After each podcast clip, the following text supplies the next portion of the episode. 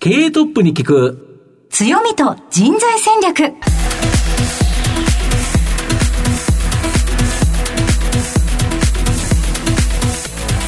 毎度相場の福の神こと藤本信之です。アシスタントの飯村美希です。経営トップに聞く強みと人材戦略この番組は相場の福の神こと財産ネット企業調査部長の藤本信之さんが注目企業の経営トップや人材戦略を担うキーパーソンをゲストにお迎えしてお送りします。企業を作るのはそこで働く人という形になるんですがゲストにはですね毎回事業戦略上の独特の強みとですねその強みを生かすための人材戦略じっくりとお伺いしていきます。はい。この後早速トップのご登場ですこの番組は JAC リクルートメントの提供でお送りします。経営トップに聞く強みと人材戦略。経営トップに聞く強みと人材戦略。本日のゲストをご紹介します。東証マザーズ上場、証券コード7062フレアス。代表取締役社長、沢登拓さんにお越しいただきました。沢登さん、よろしくお願いいたします。よろしくお願いします。よろしくお願いします。では、早速なんですが、はい、え沢登さん、フレアスの事業内容のご紹介をお願いいたします。えー、私たちフレアスはですね、触れ合いで明日を開くというね、こういう造語なんですけども、はい。はい。あの、何の仕事をやってるかと言いますと、介護分野で、在宅療養されている方、例えば寝たきりとか車椅子とか、うん、そういった高齢者の方、今たくさんいらっしゃるんですよね。はい、で、そういった高齢者の方、外出れませんので、はい、我々が逆にご自宅とか施設に訪問して、うん、そこでマッサージやリハビリ、あとは看護とか、はい、そういう医療サービスを提供するというのが我々の仕事です。なかなか今お外には出られないですし、うんはい、かといって運動量が落ちちゃってっていうところにぴったりですね。うん、そうなんですよ。施設柄もぴったりで。うんで、なかなかその世の中で寝たきりの方とか車椅子とか見ないじゃないですか。そうですね。なぜ見ないかというと、家におっしゃる通りです。そうですよね。そうですよね。家にいるからで、数はものすごく増えてるんです、今。すごく増えてますね。見えないだけ。見えないだけで。そういった方のものように我々が訪問すると。そしてマッサージや看護を提供しています。はい。またその中身については後ほどじっくり伺いますが、まずはですね、トップは企業にとって大切な人材であり強みでございますので、トップのお人柄に迫らせていただきたいと思います。はい、では、沢登さん、生年月日を教えてください。はい。1969年の1月9日生まれで私は52歳です。はい。ご出身はどちらでしょうか？山梨県にあります。はい。どんなお子さんでしたか、子供の頃は。今でこそね、社長やらせてもらってるんですが、子供の頃は、あの、かなり内向的で静かな子供だったんです。うん、へあんまりその活発ではなくて、うん、まあ、図書館行ってずっと本読んでるみたいな。あ、そうですか。はい。そういうおとなしい静かな子でしたね。全然正直イメージが湧きません、うん、そうですね。はい。そうですね。あの、子供の時代知ってる友達から言うと、なんか全然違うねって言われます。はい、それこそ何か内向的だった、まあ、理由というかあるんでしょうか？はい、あの子供の頃お腹が痛くて痛くてですね、はい、病院に行ったんですけども何ともないって言われて、うん、それでお医者さんに。それでも痛い痛い痛いってずっと思ったんですよ、うん、2年ぐらい痛くて痛くて本当にうずくまるぐらいお腹痛くなって。2年間も？2年間、で痛いなでも何ともないって言われたしな痛いって言うと仮病じゃないかって言われて厳しいし。厳しい。し何も言えないなと思ってたら実は十二指腸潰瘍だった。いやそうなんです子供がなるんですか？なるんですよ。もう当時のことですから全然気づかれずに。はい、で、2年ぐらい痛くて、ある日トイレに行ったら、まあちょっと汚い話で恐縮なんですけども、トイレに行ったらうんちが真っ黒だったんですよね。下血で、胃に穴が開いちゃって。胃に穴が開いて、小学校5年生で。で、バーっと大量出血で、うんち真っ黒だったんで、これは大変って言って病院に行ったら判明して、もう手遅れだから手術しましょうってことで、もうすぐ入院して、もうずっとお腹を30センチぐらいですかね、回復手術をやってやったっていうのが、小学校で、まあそんなこともあってちょっとおとなしいというか、まあどっちかというと体の弱い子供でしたね。それは大変。でしたね。ねだってずっと分かってももらえなかったんですよね。分かってくれなかったですね、2年間ね。まあ子供の言うことだからなんて。難しいですよね。思っちゃったかもしれないですね。そうでしたか。ね、その後は、ご進学とかは将来どうなりたいっていう思いはあったんでしょうか？高校を卒業しても、あの、進路決まらなかったんですよ。あんまり学校も行ってなかったので。はいはいはい、だから高校を卒業しても、まあ、ニート状態ですね。うん、就職も決まらない、進学も消えないってことで、家でずっとぼーっとしてたんです。うん、そして1年ぐらいぼーっとしてたら、担任の高校の先生がね、来てくれて、はい、お前何やってんだと、うん、そうそう、なんとかなんだろう、まずいんじゃないかということで、いろいろ動き回ってくれて、あの、推薦で、ある大学に入れてくれたんですね。はい、それがまあ、一つ、家から出る転機となったというところですけど。うん、でも出会いですね、いい先生で。いい先生でしたね、本当にね、うん。大学では何を学ばれたんですか？大学では中国語を勉強してました。語学です。急に中国語ですか？そうですね。あの、祖父がですね、あの、満州にいて中国語の先生もやってたんですよ。そうなんですか。その縁もあってな、馴染みがあったんで、まあ中国語やってみようかなということで、中国語でした。楽しかったんですか、中国語は？短期留学で北京にね、はい、ちょっと留学したんですよ。はい、それはすごく楽しかったです。今みたいに全然経済発展する前の、天安門事件のすぐ後ぐらいに行ったんですが、もう日本人というだけですね、なんか優しくしてくれるんですね。チヤホヤチヤホヤしてくれて、はい、日本ではあんまりチヤホヤされたことなかったんですが、中国にいたら優しくしてくれるので、楽しいなってことで、じゃあもう本格的に中国に行こうってことで、中国留学に行ったんですね。あ、そうですか、はい、そこでの生活はいかがでしたか？何か一番の得たものですか？一番の得たものは、それが今の仕事にもつながってるんですけれども、はい、病弱だった私はですね、せっかく中国に来たんだから、投与薬を試そうということで、えー、漢方の病院に行ってみたんです。はい。あ、じゃあ19歳ぐらいまではずっとやっぱ具合悪かったんですそうです。だから小5で発症してからずっと10代の頃は、もう下痢をしたりとかお腹が痛かったりとか食べても戻すみたいなね。本当にそういう病弱な状況で、将来僕働けないんじゃないかなと思ってたんですよ。それだけでもまあ体調つらかったらそうですよね。そうですね。で、なかなか日本ではいろんな方法を試したんだけど元に戻んなかった。はいでも漢方ならってことですがるような思いで、はい、その、大学病院だったんですけどね、うん、で漢方薬を出してもらったらですね、うん、みるみる元気になってくるんですね。びっくりして。あったんですね。体にあったんですよね。で、極めつけはですね、うん、漢方を飲んで良くなった後に気候をやりなさいってことで、はい、気候の先生の気候を受けたんですよ。はい、そしたらちょっと信じられないかもわかりませんが、はい、気候を受けた後、自分のへそからですね、ピンク色の水が出てきたんですよ。ピンク色の水が、へそからじわじわっと。染み出してきた。染み出してきたん ですよ。で僕も信じられなくて、はい、僕が見てない時に先生がちょろっとなんか入れたのかなと。ちょっとなんか、ちょっと後から出るように。ね、と思ったんですが、はいその日から翌日ですね、目が覚めての感覚は未だに忘れないんですけども、はい、手足がホテルに暑いんです。で当時は真冬の北京ですから、はい、外気温はマイナス16度ぐらいなんですよね。はい、もうそれまで冷え性で寒くて寒くて外も出れなかったんですが、もうその日はですね、なんかホテって暑いので、うん T シャツで外に買い物行っちゃったんですよ。えー、そう、真冬なのに。マイナス10度で。マイナス十数度で。体内がポカポカだった。ポカポカしてるんですよ。ええー、すごい。で、その先生に、僕に何をしたんですか？って聞きに行ったら、いや、今君の体の中から悪いものを出した。これが19歳のあなたの本来の体調なんだよって言われて。で、これで大丈夫だよって言われてから、本当に今もう絶好調に元気だよ。で、そこで僕初めて前向きな考えになりまして、うんあれ、これちょっと日本に持ち帰って、日本のみんなにも教えようと。うんなんか自分も役立てるかもしれないって、初めてやりたいことができたんですよ。自分が健康になれたということは、他の人も健康になるかもしれない。おっしゃる通りです。これいい仕事だなっていう感じですよね。おっしゃる通りです。その通りです。自分がずっと体が不調だったのが、ちょっとしたことで元気になれるんだと。うん、これは伝えなきゃ、ということで、語学の勉強から漢方の勉強に変えたっていうのが、今の仕事につながるきっかけですね。そうですか。で日本に戻ってきて、はい、まずは何をやられたんですか、はい。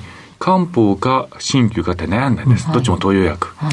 で、どちらかというと、日本においては鍼灸の方が東洋薬寄りなんですね。じゃあこれをやろうということで、うん、えっ、ー、と、ハリキューの専門学校に入りました。うんで、そのはい、鍼灸の道に、そうですね。3年間勉強して鍼灸マッサージになったんですが、うん、あれ国家資格ですもんね。国家資格なんですよ。うん、国家資格を取って免許を取ったはいいものの、うん、なかなか、えー、働く現場は厳しくてですね。そうですよね。労働環境ちょっときつかったですよね。労働環境きつくて、もう徒弟制度なんですよね。見て覚えるような世界で、うん、えー、お給料もですね1、1ヶ月間頑張って働いて10万円とか。きついですね。社会保障も同じみたいな、うん。厳しい環境で、ちょっとイメージしたの違うなと。うん、もうなんなら中国帰ろうかなと思ったぐらいですね、厳しかったですね。でもその後、この業界で独立そうですね。で、そこで思ったのが、僕は中国で見てきたような、そういう堂々としたね、医療人として働いたかったと。うん、僕も元気になったように、誰かを元気にね、うん、えー、差し上げたいと。でも日本の今のこの仕事ではできないから、なんとかそういう方法ないかなってずっと考えたんですよ。考えた結果、当時、西暦2000年に介護保険がスタートする。はい、介護保険。で、そこに、この僕が持ってるハリキューマッサイっていう制度を使うと健康保険が使えるってことに気づいたんですよ。健康保険を使ってですね、うん、寝たきりの方に訪問してマッサージやリハビリをする。うん、そうすると本人負担もね、軽く済みますので、うん。あ、これって中国で見てきたような医療人としてプライドを持って仕事できるなってピンときたんですよ。そうですそれでまだあんまり日本でやってなかったんで、じゃあ自分で会社を作ってやろうということでスタートしたのが、この会社の最初です。最初はもう山梨実家で。はい。あのー、私、山梨愛が強くてですね、い、ま、だにあの、山梨県民で、あの、山梨県人会の副会長もやってるんですけども、はい、あの、山梨に育っておられましたね。お金がなかったもんですから、うん、実家の応接間を事務所にして、はい、そこでスタートしたというのが初めてです。そうですか。その後、どんどん会社は大きくなっていくわけですけれども、この後は企業についてじっくりと伺います。経営トップに聞く強みと人材戦略。本日のゲストは、東証マザーズ上場、証券コード7062フレアス。代表取締役社長、沢登拓さんです。さて、ここからは会社についてお伺いしていきます。ズバリこの番組はですね、はい、強みと人材戦略というのがタイトルなんですが、はい、御社は、はい、アンママッサージシアス氏がご自宅やご利用されている介護施設などを訪問して、マッサージを行うマッサージサービス、はい、これがメインビジネスということなんですが、これって主治医の同意が得られた場合は、医療保険の対象になるとか？はい、そうなんです。一般的にマッサージは健康保険が使えるってイメージがないじゃないですか。うんところがですね、お医者さんに許可をいただければ、うん、その高齢者の方、在宅療養されているような方はですね、保険が使えるんですね。うん、しかも我々が訪問して自宅や施設でマッサージを受けるって制度があるんです。これを我々活用しております。えー、高齢者の方であれば、はい、基本1割負担ということですよね。はい、そうですね。ということは、大体1回のマッサージってどれぐらいかかるもんなんですか、うん、数百円ですね。あの個人負担は、だからまあ300円、400円、500円とか、それぐらいご負担いただければ、うん、我々がご自宅や施設に訪問してマッサージすることができます。へー。あんまり知られてないですよね。いや、ちょっとびっくりしました。そうなん、知られてないんですよ。はい、全然知られてなくて。で、高齢者のこの寝たきりの方に、はい、まあ、このマッサージを行うと、はい、寝たきりで動けなかった方が、寝返りを打てるだけ、これだけでも、もう涙を流そうで喜んでいただけるとか。そうなんです。それはもう我々の喜びなんですけども、うん、もう寝たきりでね、もうできることが少ないと、うん、自分はもうダメなんじゃないかと思われている方がですね、我々訪問して、例えば痛みが取れると、ああ、痛くて寝れなかったのが、夜ぐっすり寝れるとか、うん、寝返りを打てなかったのが寝返りを打てるから、うん、夜奥さんに起こしてもらってね、寝返りを打たさなくて済むとか、あと、えっ、ー、と、ずっと寝たきになっておむつになってしまったと。うんうん、で、家のトイレは使えないんだけども、うん、寝返りを打てるようになったから、ベッドサイドのポータブルトイレは使える。うん、そうするとおむつが取れるっつって、うん、本当に喜んでくださるんですよ。やっぱり人間の尊厳っていうか、はい、それありますよね。ありますよね。ほん。のちょっとしたことなんですけど、ちょっとしたことはすごく勇気とかね、前向きになってもらうきっかけになるなってことを感じながら、訪問してます。要は、寝先の方って動けないから、はい、動いてないから、あちらこちらが固まってるというか筋肉とかが。そうなんです。それをうまくマッサージしてあげて、ストレッチしてあげたら、少し動くようになると。これだけでも全然生活が変わるんですよね。おっしゃるとです。車椅子は寝たきりだからって、そのままでいいってわけじゃないですよ。ほとんどどんどんどんどんもっと固まってくるんですよね。固まっちゃいますから。何かしら手を加えることによって、少なくとも現状維持、もしくは改善が見込めるところがあるので、そこに力を入れると全然その状態が変わってくるんですよね。なんか寝返り一つのそのきっかけで、できることってすごく増えるんですね。全然違いますね。ずっとベッドに仰向けに寝てるだけじゃなくて、座るだけでですね、脳が活性化し始めるんですよ。いろんな情報も入りますし、血流も変わりますし、あと呼吸も変わりますから。あと我々が訪問して触れ合ってコミュニケーションを取ることで、外部との接点じゃないですか。まあ、そりゃそうですよね。マッサージしながら、一言も何もさずに、マッサージじゃなくて、あ、どうですか、あ、こうですか、痛いですか？とかっていうのを、いろいろ聞いてるだけで、今まで家で一人ぼっちでいた人、これはやっぱり来てほしいですよね。そうなんですよね。だんだんと目の輝きが変わってくるのを感じますね、訪問するとですね。ああ。それを一回数百円で受けるので、喜んでいただけます、本当に。もっと早く知ってればって言っていただけますね。これだけど、本当に今ラジオ聞いてる方も、知らない方、まだいると思うんですよ、ね。多いでしょうね。これもっと知っていただけると、やっぱりそういう方って、ちょっと体良くなるだけで全然気持ちが違いますからね。はい、気持ちも違いますね。はい、なるほど。あと、ただやっぱ新型コロナというところで、はいうん、まあ基本この自宅の方は、ほぼ影響なかったということなんですけど、やはり介護施設、ここは結構影響あったとか。そうなんですよ。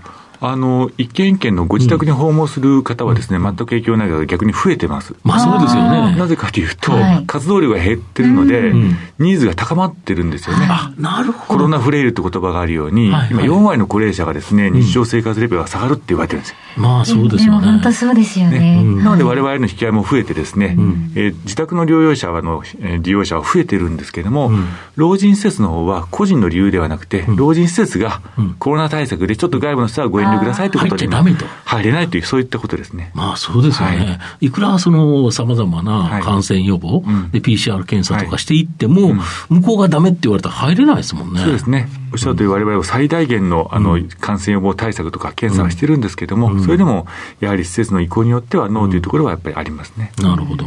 ただこれはもう新型コロナがやはり緩和されてくれば、増えてくるということですか？そうですね。で実際にやはり去年と今年に比べて、まあ、今年のはね、コロナはあの人数は増えてるんですけれども、われわれ入れる席はどんどんどんどん増えてきまして、その対策を理解していただいたりとか、やっぱりニーズがあって必要だということを認めてもらいたいということで、そういう信頼感とかやっぱり要望が高まっているので、徐々に徐々に今、回復傾向にはあります。なるほど。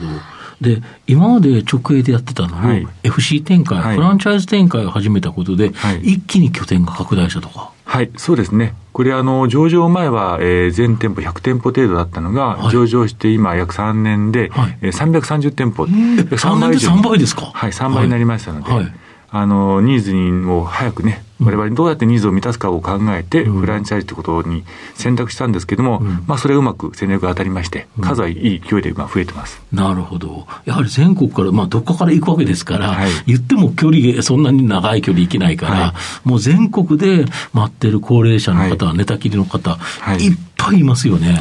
おっしゃるとりです。それ我々のビジョンなんですけれども、うん日本の在宅需要を明るくするんだと、うん、ね、あの寝たきりになって亡くなるのは、やっぱどうしても100%の人間ってなくなりますからね。まあ最後はね。最後は。で、その中でもピンピンコロイで亡くなる方っていうのは10%しかいないんですよ。本当それがいいですよね。はい、今ずっと元気で、はい、ふとしなくなっちゃうっていう方が、それがね、やっぱり寝たきりになって、はい、そこから何年間も苦しい思いをして、亡くなるって、なかなかしんどいですよね。しんどいですね。でもそういった方がやっぱり9割なんです。短い長いはあっても9割の方は何らか介護のサービスを受けるので、それを辛い苦しい時間ではなくて、寝たきりになってしまっても最後まで自分らしく尊厳を持つとか、なるほど。前向きに一緒にね、我々と一緒に挑戦するとか、というふうな、そういう環境を作りたい。それには全国に100店舗じゃ全然足りないので、2025年が一つのターニングポイントなんですけども、はい、段階の世代がすべてね、うん、75歳以上になる、はい。まあ、つまり介護対象者、はい、それまでになんとか全国にネットワークを広げるということで、上場して、今、店舗を増やしていると、こ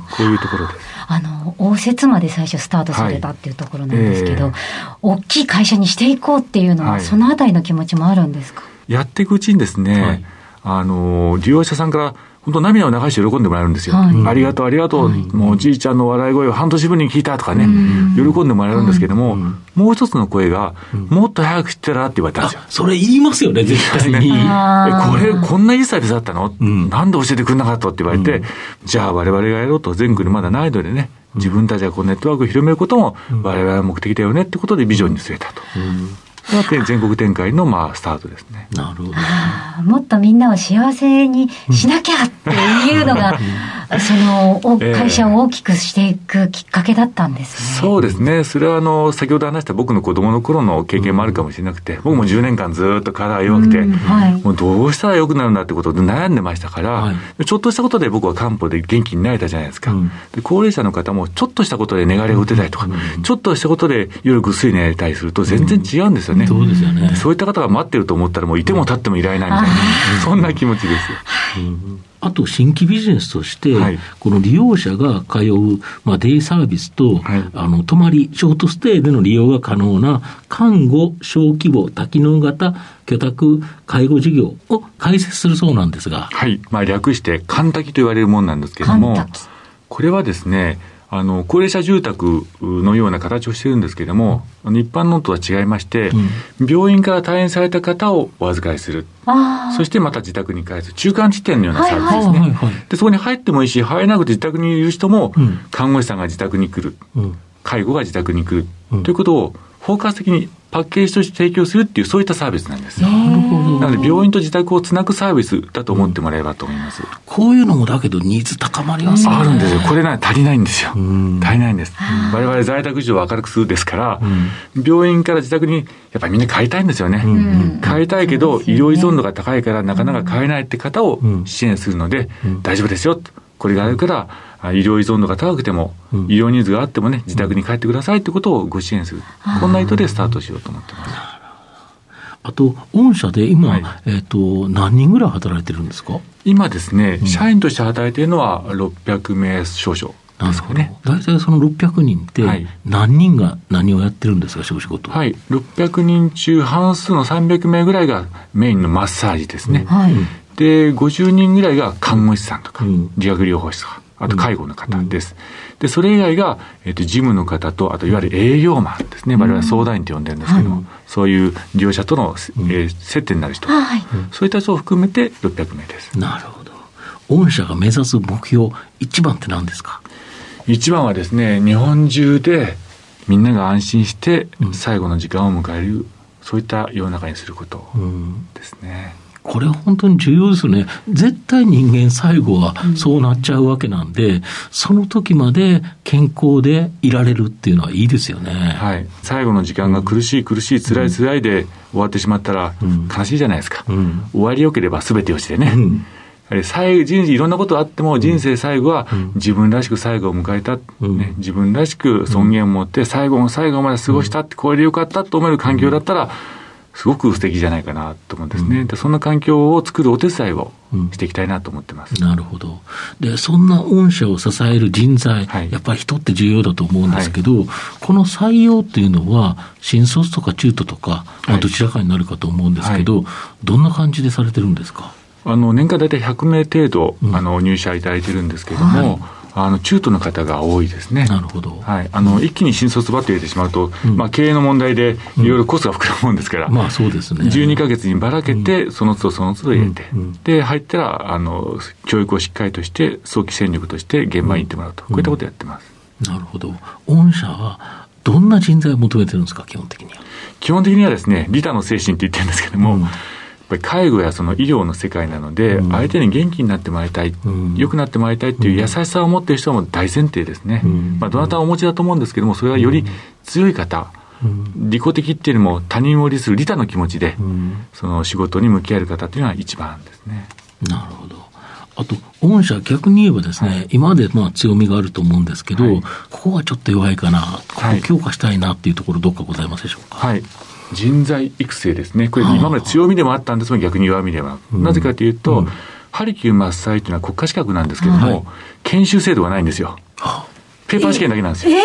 国家試験に実技試験がないんですよ。で、それは専門学校で実技試験があるので一応あるってことなんですけども、うんはいはい、国はやってないんですよ。はい、そうすると学校によってレベルが違う。かつ、あの、お医者さんでいうインターンとか研修制度がないんですよ。はい、なので、それを卒業してから治療院で訓練しないといけないんですけども、うん、レベルバラバラじゃないですか。はい、出てくる人の。そうです。うん、なので、私たちは業界で初めてそのレベルの均一化をしようということで、うん100時間、最初やったら100時間もうみっちり研修して、はい、で、その後は年に一遍テストをして、うん、150項目ぐらいテストして、うん、技術と知識の見える化をしたんですよ。うんうん、で、これが一番の強みで、離れていても e ラーニング、iPad 配ってますから、はい、600タイトルぐらいあるんですけども、ずっと e ラーニングで勉強して、はい、テストをするから、どこの誰が今どういう状況かってことは全部分かってるんです。うんうん、これが一番の強みだと思ってます。はい、ただ、これから我々が描くビジョン、ね、今後、簡単も始まりますし、そうなるとさらに、人を増やして組織を作って教育をするってことがありますよね。で、やりたいことはたくさんありますし、やるべきこともニーズもすごく見えてるんです。で、我々のビジョンを達成するには、さらにこの人材育成を加速させなきゃいけないということを、まあ、課題として感じてます。なるほど。あと、今やってるサービスを人を向上させていく、重要だと思うんですけど、はい、どういう施策があるんですか？おっしゃるとですね、うん、ハリキューマッサージというのは今までですね、標準化がなかった業界だと思っておりますので、はい、それを我々が初めて標準化させたという自負があるんです。はい、でさらにこの標準化したものをどう向上させるかでして、エビデンス根拠が重要だと思ってですね、うん、そうですよね。ハリキューマッサージって古いじゃないですか。はいでもずっと続いていることは何かしら根拠はあるんですが、はい、あると思うんですが、うん、まあ解明されてないんですよ。へされてないんです。はい、それをですね、えー、私は最近やってるのが、東京大学と、うん、あと産総研というですね、はい、国の研究機関と、産業総研究所、はい、フレアスと3社でもってですね、共同研究を始めました。でそうすると、我々が訪問してマッサージをしたら、どんな効果が高齢者になるかってことが今、データが出そうな感じなんですよ。なるほど。これが出ると、多分世界初だと思いますから。これから人生の最後にはマッサージだねっていうのが、世界にバーッと広まったら、楽しいなと思って、いいですね。研究しているところです。きちっとそういう成果、見える化できるということですよね。ね、説得性もできるじゃないですか。はい、これを今挑戦しているところです。あの、もしですね、私が、はい、あの、入りたいって思った時に、まず国家資格が必要ですか？専門職として働くんであれば、何かしらの国家資格が必要ですね。ああマッサージとか看護とかですね。うん、で、それ以外の方は、例えば、事務とか、はい、あとはその営業マン。うん、我々相談員と呼んでるんですけれども、はい、利用者の話を聞いて、うん、えー、サービスをつなげるっていうね、そういう役割がありますから、そういった方は資格は特にない方がほとんどですね。なるほど。で、SDGs って今、いろいろと話題になってて、はい、まあ、御社でもさまざまな取り組みされてるとか。はい、そうですね。まあ、我々仕事自体が非常にあの、社会貢献度の高い仕事だと思ってるんですけれども、はい、その中でも特に、働く人の雇用の幅を広げるってことは調整してます。はい今、われわれのですね、はい、えー、障害者雇用率がですね、はい、26%超えてるんですよ。え、4人に1人が、御社の場合、社員の方で、障害を抱えてる方？そうなんです。もう多分日本でもトップレベルじゃないかなと思うんですけども。そうですよね。なぜかと言いますと、はい、あの、ハリキューマッサ視覚障害の方が多いんですよね。なるほど。盲学校を卒業しても取れる資格ですので、そういった方々にたくさん来ていただいていると。うんで、我々は障害者雇用のための雇用ではなくて、うん、戦力として来てもらってるので、でね、まあ、正直いくら来ても結構なんですよ。はい、なので、26%を超えるっていう大きな数字になったと思ってます。なるほど。えー、様々お話いただきまして、本当にありがとうございました。はい、今日のゲストは、東証マザーズ上場、フレアス、代表取締役社長、沢登拓さんでした。沢登さん、ありがとうございました。ありがとうございました。ありがとうございました。経営トップに聞く強みと人材戦略それではここでお知らせです。東証一部上場 JAC リクルートメントは世界11カ国に展開するグローバルな人材紹介会社です。スペシャリストや管理職の人材紹介を通じて長年にわたり多くの企業の成長に貢献した実績を持ちます。当社では役員、CFO、CIO、本部長、社外取締役などの経営幹部層の人材紹介に特化した専門部署、JAC エグゼクティブを構え、企業の経営課題解決を支援しています。経験豊富なコンサルタントが経営課題をヒアリングし、課題解決に導く人材をご紹介いたします。企業の経営改革を担う人材など、経営幹部の採用なら、東証一部上場、証券コード2124 JAC リクルートメントにお任せください。お送りしてきました経営トップに聞く強みと人材戦略そろそろお別れのお時間です今日のゲストはフレアス代表取締役社長沢登拓さんでした。素敵なお話たくさんでしたね。そうですね。本当に高齢者の方、うん、役に立つ情報これを聞いてきっかけ気づいていただけるともっと嬉しいですね。はいなんかもうたくさん広まってほしいなと思いました、うん、それではここまでのお相手は相場の福の神財産ネット企業調査部長の藤本信之と飯村美希でお送りしました。来週のこの時間まで。ほなまたお昼やで経営トップに聞く強みと人材戦略この番組は JAC リクルートメントの提供でお送りしました。